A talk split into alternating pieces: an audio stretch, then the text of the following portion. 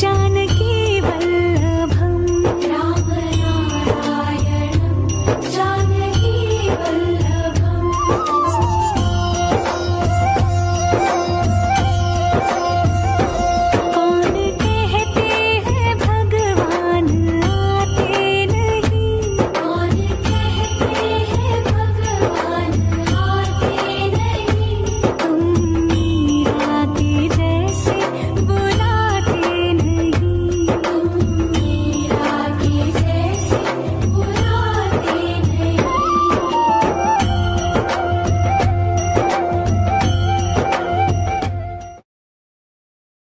जय श्री कृष्णा, मेरे सभी प्यारे कथा श्रोताओं को। मेरा नाम है नमित अग्रवाल और स्वागत है आपका मेरे चैनल कथावाचक में। कृष्ण लीला के पिछले एपिसोड में हम लोगों ने कंस के बारे में पढ़ा था और उसके पश्चात राजा जनक ने नारद जी से पूछा था कि व्रज में प्रभु ने कौन कौन सी लीलाएँ की थी। तब फिर नारद जी कहते हैं, राजन वह कुल धन्य है जिसे परात्पर श्री कृष्ण भक्त राजा निमि ने समस्त सद्गुणों से परिपूर्ण बना दिया है और जिसमें तुम जैसे योग युक्त एवं भव बंधन से मुक्त पुरुष ने जन्म लिया है। तुम्हारे स्कूल के लिए कुछ भी विचित्र नहीं है। अब तुम उन परम पुरुष भगवान श्री कृष्ण की परम मंगलमयी पवित्र लीला का श्रवण करो। वे भगवान केवल कंस का संहार करने के लिए ही नहीं, अपितु भूतल के संत जनों की रक्षा के लिए अवतीर्ण हुए थे। उन्होंने अपनी तेजोमयी पराशक्ति श्री राधा का वृष भानु की पत्नी, कीर्ति रानी के गर्भ में प्रवेश कराया। वे श्री राधा कलिंदजा कूलवर्ती निकुंज प्रदेश के एक सुंदर मंदिर में अवतीर्ण हुई। उस समय भाद्रपद का महीना था, शुक्ल पक्ष की अष्टमी तिथि एवं सोम का दिन था। मध्यान्ह का समय था और आकाश में बादल छाए हुए थे। देवगण नंदन वन के भव्य प्रसून लेकर भवन पर बरसा रहे थे। उस समय श्री राधिका जी के अवतार धारण करने से नदियों का जल स्वच्छ हो गया। संपूर्ण दिशाएँ प्रसन्न निर्मल हो उठी। कमलों की सुगंध से व्याप्त शीतल वायु मंद गति से प्रवाहित हो रही थी।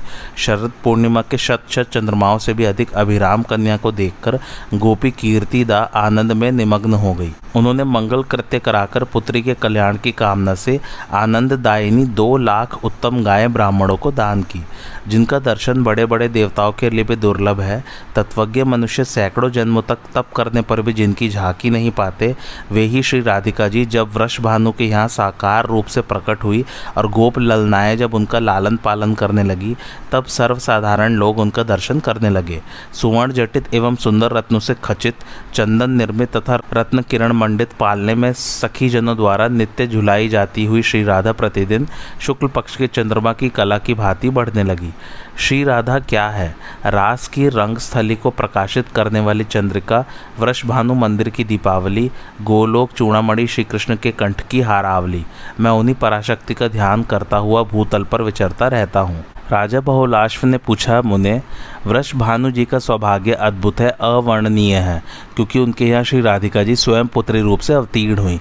कलावती और सुचंद्र ने पूर्व जन्म में कौन सा पुण्यकर्म किया था, जिसके फलस्वरूप इन्हें यह सौभाग्य प्राप्त हुआ?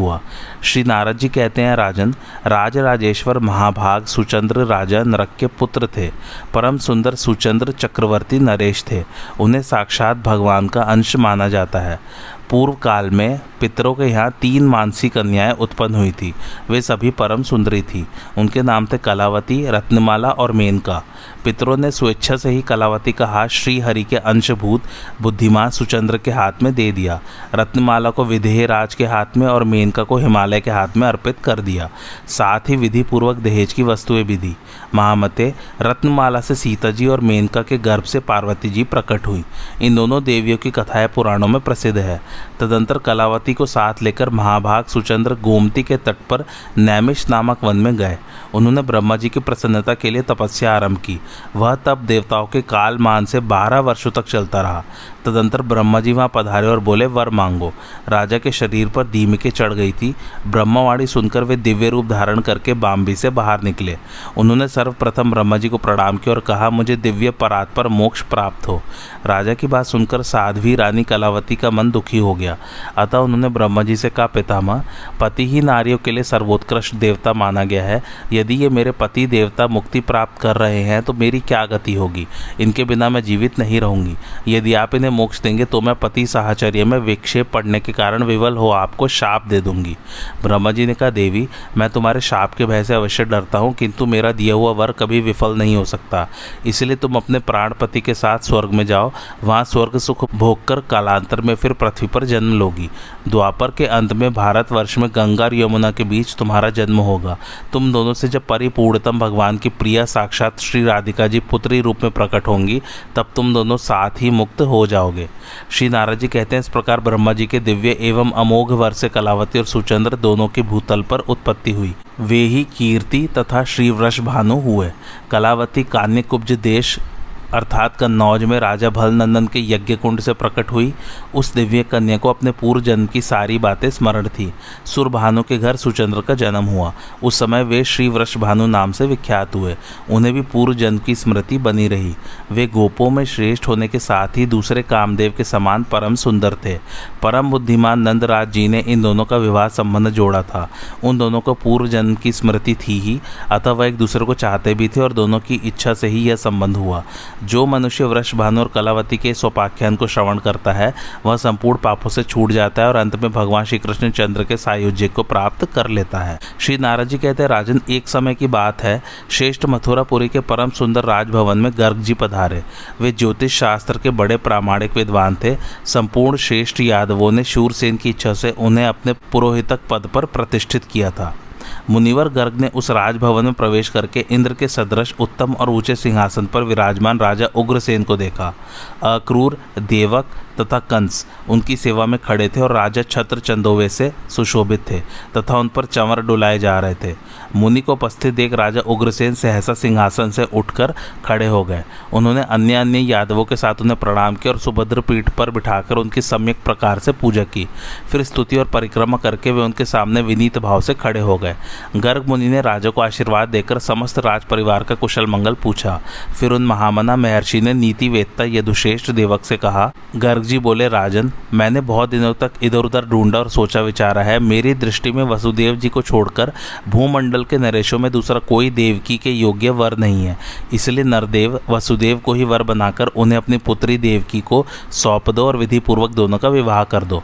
श्री नारद जी कहते हैं, मिथिलेश्वर, गर्ग जी के उक्त आदेश को ही शिरोधार्य करके समस्त धर्मधारियों में श्रेष्ठ श्री देवक ने सगाई के निश्चय के लिए पान का बीड़ा भेज दिया और गर्ग जी की इच्छा से मंगलाचार का संपादन करके विवाह में वसुदेव वर को अपनी पुत्री अर्पित कर दी। विवाह हो जाने पर विदाई के समय वसुदेव जी घोड़ों से सुशोभित अत्यंत सुंदर रथ पर सुवर्ण निमित्त एवं रत्नमय आभूषणों की शोभा से संपन्न नववधु देवक राजकन्या देवकी के साथ आरूढ़ हुए। वसुदेव के प्रति कंस का बहुत ही स्नेह और कृपा भाव था। वह अपनी बहन का अत्यंत प्रिय करने के लिए चतुरंगड़ी सेना के साथ आकर गमनोद्यत घोड़ों की बागडोर अपने हाथ में ले स्वयं रथ हाँकने लगा। उस समय देवक ने अपनी पुत्री के लिए उत्तम दहेज के रूप में एक हज़ार दासियाँ, दस हज़ार हाथी, दस लाख घोड़े, एक लाख रथ और दो लाख गाय प्रदान की। उस विदा काल में भेरी, उत्तम मृदंग, गोमुख, धंधुरी वीड़ा ढोल और वेणु आदि वाद्यों का और साथ जाने वाले यादवों का महान कोलाहल हुआ। उस समय मंगल गीत गाए जा रहे थे और मंगल पाठ भी हो रहा था। उसी समय आकाशवाणी ने कंस को संबोधित करके कहा, अरे मूर्ख कंस, घोड़ों की बागडोर हाथ में लेकर जिसे रथ पर बिठाए लिए जा रहा है, इसी की आठवीं संतान अनायास ही तेरा वध कर डालेगी। तू इस बात को नहीं जानता। कंस सदा दुष्टों का ही साथ करता था। स्वभाव से भी वह अत्यंत दुष्ट था। लज्जा तो उसे छू नहीं गई थी। वह निर्दय होने के कारण बड़े भयंकर कर्म कर डालता था। उसने तीखी धार वाली तलवार हाथ में उठा ली, बहन के केश पकड़ लिया और उसे मारने का निश्चय कर लिया। उस समय बाजे वालों ने बाजे बंद कर दिए, जो आगे थे वे चकित होकर पीछे देखने लगे। सबके मुँह पर मुर्दनी छा गई। ऐसी स्थिति में सत्पुरुषों में श्रेष्ठ श्री वसुदेव जी ने कंस से कहा भोजेंद्र, आप इस वंश की कीर्ति का विस्तार करने वाले हैं। भौमासुर, जरासंध, बकासुर, वत्सासुर और बाणासुर। सभी योद्धा आपसे लड़ने के लिए युद्ध भूमि में आए, किंतु उन्होंने आपकी प्रशंसा ही की। वे ही आप तलवार से बहन का वध करने को कैसे उद्यत हो गए? बकासुर की बहन पूतना आपके पास आकर लड़ने की इच्छा करने लगी, किंतु आपने राजनीति के अनुरूप बर्ताव करने के कारण स्त्री समझकर उसके साथ युद्ध नहीं किया। उस समय शांति स्थापना के लिए आपने पूतना को बहन के तुल्य बनाकर छोड़ दिया। फिर यह तो आपकी साक्षात बहन है। किस विचार से आप इस अनुचित कृत्य में लग गए? मथुरा नरेश, यह कन्या यहाँ विवाह के शुभ अवसर पर आई है। आपकी छोटी बहन है, बालिका है। पुत्री के समान दयनीय दया पात्र है। यह सदा आपको सद्भावना प्रदान करती आई है। अतः इसका वध करना आपके लिए कदापि उचित नहीं है। आपकी चित्रवृत्ति तो दीन दुखियों के दुख दूर करने में ही लगी रहती है। श्री नाराज़ जी कहते हैं, राजन, इस प्रकार वसुदेव जी के समझाने पर भी अत्यंत खल और कुसंगी कंस ने उनकी बात नहीं मानी। तब वसुदेव जी, यह भगवान का विधान है अथवा काल की ऐसी गति है, यह समझकर भगवान शरणापन हो, पुनः कंस से बोले, राजन, इस देवकी से तो आपको कभी भय है नहीं। आकाशवाणी ने जो कुछ कहा है, उसके विषय में मेरा विचार सुनिए। मैं इसके गर्भ से उत्पन्न सभी पुत्र आपको दे दूँगा, क्योंकि उन्हीं से आपको भय है। अतः व्यथित न होइए। श्री नाराज़ जी कहते हैं, मिथिलेश कंस ने वसुदेव जी के निश्चय पूर्वक कहे गए वचन पर विश्वास कर लिया, अतः उनकी प्रशंसा करके वह उसी क्षण घर को चला गया। इधर वसुदेव जी भी भयभीत हो देवकी के साथ अपने भवन को पधारे। श्री नारद जी कहते हैं, राजन कंस ने सोचा वसुदेव जी भयभीत होकर कहीं भाग न जाए, ऐसा विचार मन में आते ही उसने बहुत से सैनिक भेज दिए। कंस के आगे से दस हज़ार शस्त्रधारी सैनिकों ने पहुंचकर वसुदेव जी का घर घेर लिया। वसुदेव जी ने यथा समय देवकी के गर्भ से आठ पुत्र उत्पन्न किए। वे क्रमशः एक वर्ष के बाद होते गए। फिर उन्होंने एक कन्या को भी जन्म दिया जो भगवान की सनातनी माया थी। सर्वप्रथम जो पुत्र उत्पन्न हुआ, उसका नाम कीर्तिमान था। वसुदेव जी उसे गोद में उठाकर कंस के पास ले गए। वे दूसरे के प्रयोजन को भी अच्छी तरह से समझते थे। इसलिए वह बालक उन्होंने कंस को दे दिया। वसुदेव जी को अपने सत्य वचन के पालन में तत्पर देख कंस को दया आ गई। साधु पुरुष दुख सह लेते हैं, परंतु अपनी कही हुई बात मिथ्या नहीं होने देते। सच्चाई देखकर किसके मन में क्षमा का भाव उदित नहीं होता।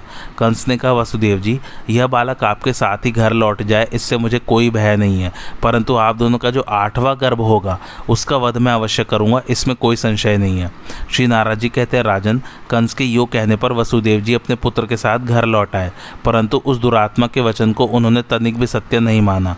उस समय आकाश से उतरकर मैं वहाँ गया, उग्रसेन कुमार कंस ने मुझे मस्तक झुकाकर मेरा स्वागत सत्कार किया और मुझसे देवताओं का अभिप्राय पूछा। उस समय मैंने उसे जो उत्तर दिया, वह मुझसे सुनो। मैंने कहा, नंद आदि गोप वसु के अवतार हैं और वृष भानु आदि देवताओं के। नरेश्वर कंस इस व्रज भूमि में जो गोपियाँ हैं, उनके रूप में वेदों की ऋचाएँ आदियाँ निवास करती हैं। मथुरा में वसुदेव आदि जो वृष्णि वंशी हैं, वे सबके सब मूलतः देवता ही हैं। देव की आदि संपूर्ण स्त्रियाँ भी निश्चय ही देवांगनाएँ हैं। सात बार गिन लेने पर सभी अंक आठ ही हो जाते हैं। तुम्हारे घातक की संख्या से गिना जाए तो यह प्रथम बालक भी आठवां हो सकता है, क्योंकि देवताओं की वामतो गति है। श्री नाराज़ जी कहते हैं, मिथिलेश्वर, उससे यो कहकर जब मैं चला गया, तब देवताओं द्वारा किए गए दैत्यवध के लिए उद्योग पर कंस को बड़ा क्रोध हुआ। उसने उसी क्षण यादवों को मार डालने का विचार किया। उसने वसुदेव और देवकी को मज़बूत बेड़ियों से बांधकर कैद कर लिया और देवकी के उस प्रथम गर्भजनित शिशु को शिला पृष्ठ पर रखकर पीस डाला। उसे अपने पूर्व जन्मों की घटनाओं का स्मरण था, अतः भगवान विष्णु के भय से तथा अपने दुष्ट स्वभाव के कारण भी उसने इस भूतल पर प्रकट हुए देवकी के प्रत्येक बालक को जन्म लेते ही मार डाला। ऐसा करने में उसे तनिक भी हिचक नहीं हुई। यह सब देखकर यदुकुल नरेश, राजा उग्रसेन उस समय कुपित हो उठे। उन्होंने वसुदेव जी की सहायता की और कंस को अत्याचार करने से रोका। कंस के दुष्ट अभिप्राय को प्रत्यक्ष देख महान यादव वीर उसके विरुद्ध उठ खड़े हुए। वे उग्रसेन के पीछे रहकर खड़गहस्त हो उनकी रक्षा करने लगे। उग्रसेन के अनुगामियों को युद्ध के लिए उद्यत देख कंस के निजी वीर सैनिक भी उसका सामना करने के लिए खड़े हुए। राजसभा के मंडप में ही उन दोनों दलों का परस्पर युद्ध होने लगा। राजद्वार पर भी उन दोनों दलों के वीरों में परस्पर युद्ध छिड़ गया। वे सब लोग खुलकर एक दूसरे पर खड़क का प्रहार करने लगे। इस संघर्ष में दस हज़ार मनुष्य खेत रहे। तदंतर कंस ने गदा हाथ में लेकर पिता की सेना को कुचलना आरंभ किया। उसकी गदा से छू जाने से ही कितने ही लोगों के मस्तक फट गए, कितनों के पाँव कट गए, नख विदीड़ हो गए, बाहें कट गई और उनकी आशा पर पानी फिर गया। कोई औंधे मुँह और कोई उतान होकर अस्त्र शस्त्र लिए क्षण भर में धराशायी हो गए। बहुत से वीर खून उगलते हुए मूर्छित तो काल के गाल में चले गए। वह इतना रक्त प्रवाहित हुआ कि सारा सभा मंडप रंग गया। राज राजेश्वर इस प्रकार दुष्ट एवं मदमत कंस ने कुपित और उद्भट शत्रुओं को धराशायी करके अपने पिता को कैद कर लिया। उन्हें राज सिंहासन से उतारकर उस दुष्ट ने पाशों से बांधा और उनके मित्रों के साथ उन्हें भी कारागार में बंद कर दिया। मधु और शूरसेन की सारी संपत्तियों पर अधिकार करके कंस स्वयं सिंहासन पर जा बैठा और राज्य शासन करने लगा। समस्त पीड़ित यादव संबंधी के घर पर जाने के बहाने तुरंत चारों दिशाओं में विभिन्न देशों के भीतर जाकर रहने लगे और उचित अवसर की प्रतीक्षा करने लगे। देवकी का सातवां गर्भ उनके लिए हर्ष और शोक दोनों की वृद्धि करने वाला हुआ। उसमें साक्षात अनंत देव अवतीर्ण हुए थे। योग माया ने देवकी के उस गर्भ को खींचकर व्रज में रोहिणी की कुक्षी के भीतर पहुँचा दिया। ऐसा हो जाने पर मथुरा के लोग खेत प्रकट करते हुए कहने लगे, अहो, बेचारी देवकी का गर्भ कहाँ चला गया? कैसे गिर गया? व्रज में उस गर्भ को गए पाँच ही दिन बीते थे कि भाद्रपद्र शुक्ल षष्ठी को स्वाति नक्षत्र में बुध के दिन वसुदेव की पत्नी रोहिणी के गर्भ से अनंत देव का प्राकट्य हुआ। उच्च स्थान में स्थित पाँच ग्रहों से घिरे हुए तुला लग्न में दोपहर के समय बालक का जन्म हुआ। उस जन्म वेला में जब देवता फूल बरसा रहे थे और बादल वारी बिंदु बिखेर रहे थे, प्रकट हुए अनंत देव ने अपनी अंग कांति से नंद भवन को उद्भाषित कर दिया। नंद राय जी ने भी उस शिशु का जात कर्म संस्कार करके ब्राह्मणों को दस लाख गाय दान की। गोपों को बुलाकर उत्तम गान विद्या में निपुण गायकों के संगीत के साथ महान मंगलमय उत्सव का आयोजन किया। देवल, देवरात, वशिष्ठ, बृहस्पति और मुझ नारद के साथ आकर श्री कृष्ण द्वैपायन व्यास भी वहाँ बैठे और नंद जी के दिए हुए पाद्य आदि उपहारों से अत्यंत प्रसन्न हुए। नंद राय जी ने पूछा, महर्षियों, यह सुंदर बालक कौन है जिसके समान दूसरा कोई देखने में नहीं आता? महामुनि, इसका जन्म पाँच ही दिनों में कैसे हुआ, यह मुझे बताइए। श्री व्यास जी बोले, नंद, तुम्हारा अद्भुत सौभाग्य है। इस शिशु के रूप में साक्षात सनातन देवता शेषनाग पधारे हैं। पहले तो मथुरापुरी में वसुदेव से देवकी के घर में इनका आविर्भाव हुआ। फिर भगवान श्री कृष्ण की इच्छा से इनका देवकी के उदर से कल्याणमयी रोहिणी के घर में आगमन हुआ है। नंद राय, ये योगियों के लिए भी दुर्लभ है, किंतु तुम्हें इनका प्रत्यक्ष दर्शन हुआ है। मैं महामुनि वेदव्यास इनके दर्शन के लिए ही यहाँ आया हूँ। अतः तुम शिशुरूपधारी इन परात्पर देवता का हम सबको दर्शन कराओ।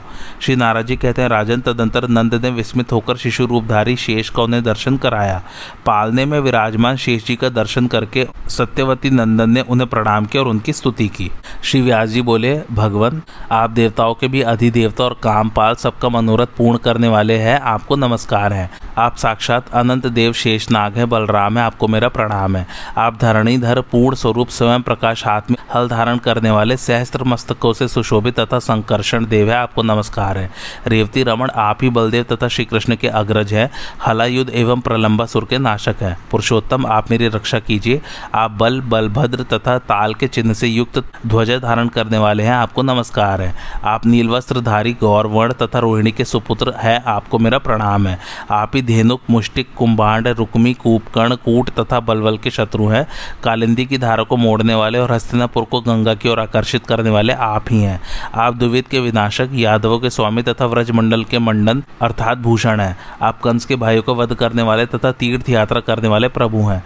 दुर्योधन के गुरु भी साक्षात आप ही हैं। प्रभु, जगत की रक्षा कीजिए रक्षा कीजिए। अपनी महिमा से कभी च्युत न होने वाले परात्पर देवता साक्षात अनंत आपकी जय हो जय हो।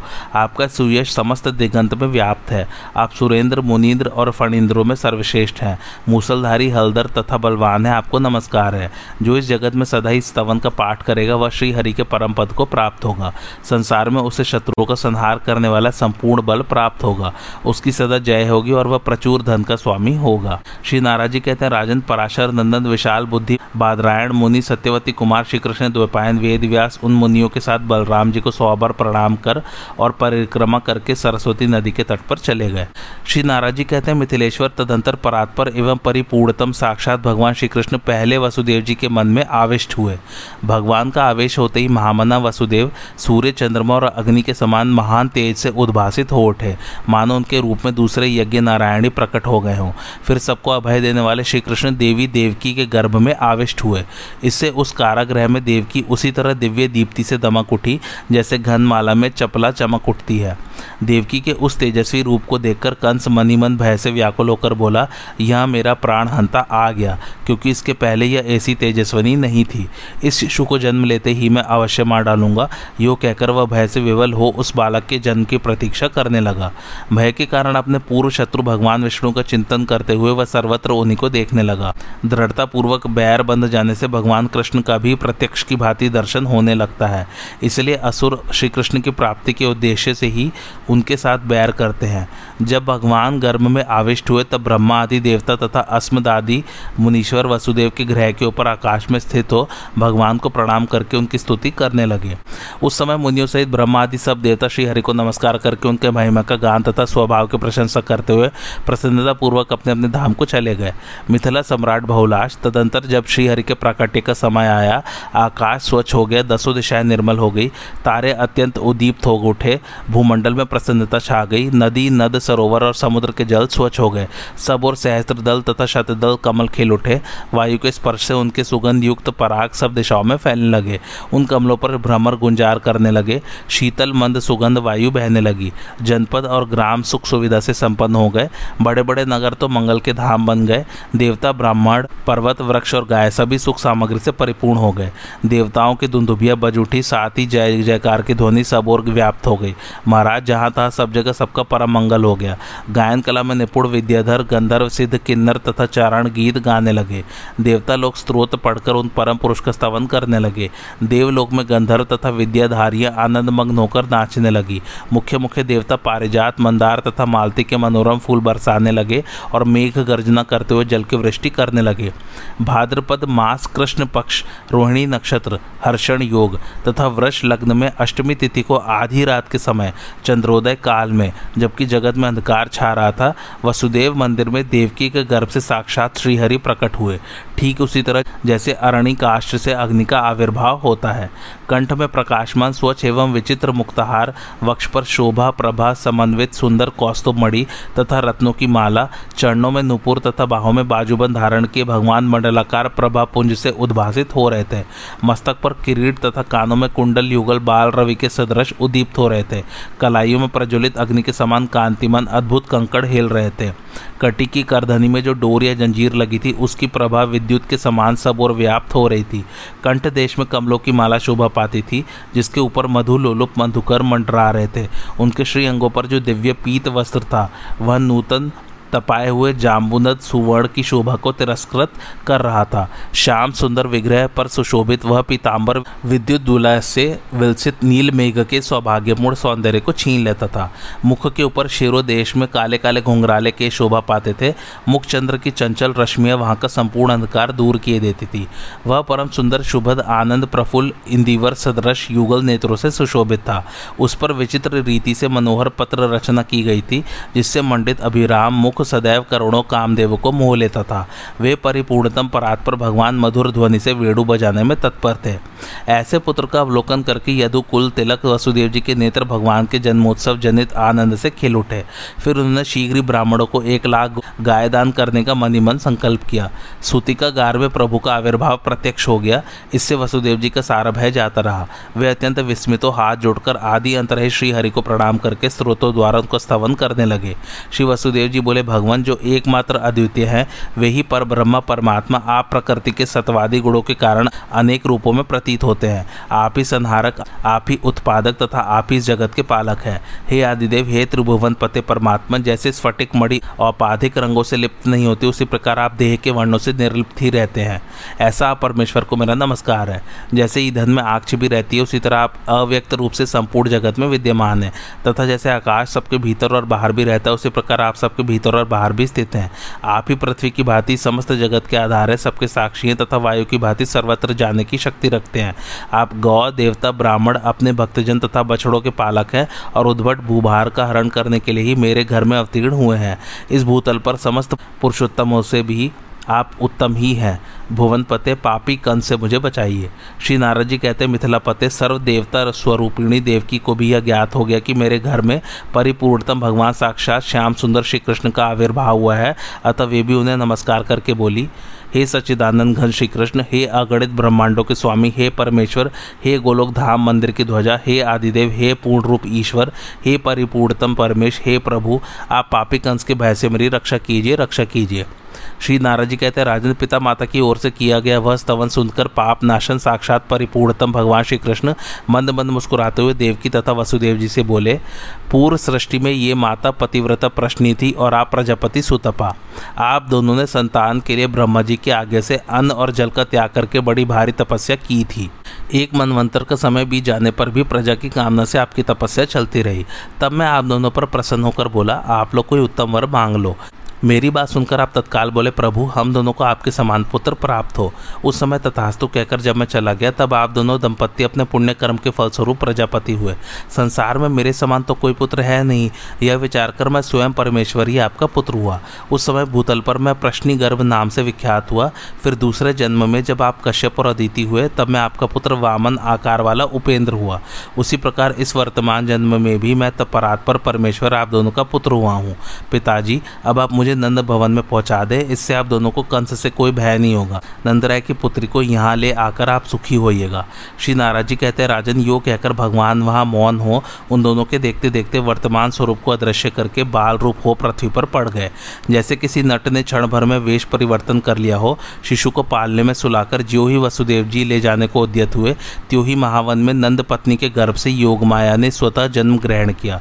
उसी के प्रभाव से सब लोग सो गए। पहरेदार भी नींद लेने लगे। लगे सारे दरवाजे मानो किसी ने खोल दिए। सांकल और अर्गलाएँ टूट फूट गई। श्री कृष्ण को माथे पर लिए जब वसुदेव जी गृह से बाहर निकले, उस समय उनके भीतर का अज्ञान और बाहर का अंधेरा स्वतः दूर हो गया। ठीक उसी तरह जैसे सूर्योदय होने पर अंधकार का तत्काल नाश हो जाता है। आकाश में बादल घिराए और वे जल की वृष्टि करने लगे। तब सहस्त्र मुख वाले स्वयं प्रकाश शेषनाग अपने फनों से छत्र छाया करके गिरती हुई जल की धाराओं का निवारण करते हुए उनके पीछे पीछे चलने लगे। उस समय यमुना में जल के वेग से बहने के कारण ऊँची लहरें उठती और भवरे पड़ रही थी। वे सिंह और सर्पादी जंतुओं को भी बहाय लिए जाती थी, किंतु सरिताओं में श्रेष्ठ उन कलिंद नंदिनी यमुना ने वसुदेव जी को तत्काल मार्ग दे दिया। नंद राय जी का सारा व्रज गाढ़ी नींद में सो रहा था। वहाँ पहुंचकर वसुदेव जी ने अपने परम शिशु को यशोदा जी के शैया पर शीघ्र सुलाकर उस दिव्य कन्या को देखा। यशोदा जी की उस कन्या को गोद में लेकर वसुदेव जी पुनः अपने घर लौट आए। वे यमुना जी को पार करके पूर्ववत अपने घर में स्थित हो गए। उधर गोपी यशोदा को इतना ही ज्ञात हुआ कि उसे कोई पुत्र या पुत्री हुई है। वे प्रसव वेदना के श्रम से अत्यंत थकी होने के कारण अपनी शैया पर आनंद की नींद लेती हुई सो गई थी। इधर बालक के रोने की आवाज़ सुनकर पहरेदार राजभवन में उपस्थित हुए और जाकर वीर कंस को बालक के जन्मने की सूचना दी। यह समाचार कान में पड़ते ही कंस भय से कातर हो तुरंत सूती गृह में जा पहुँचा।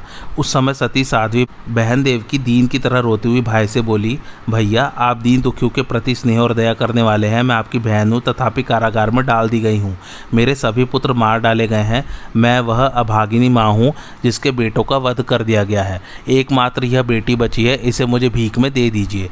यह स्त्री है, इसका वध करना आप जैसे वीर की योग्य नहीं है। कल्याणकारी भाई, इस कल्याणी कन्या को तो मेरी गोद में दे ही दीजिए। यही आपके योग्य कार्य होगा। आज की कथा यहीं समाप्त होती। कैसी लगे आपको मेरी कथा, मुझे कमेंट करके ज़रूर बताइए। और मेरे चैनल कथावाचक को लाइक, शेयर और सब्सक्राइब ज़रूर कीजिए। थैंक्स फॉर वॉचिंग, धन्यवाद।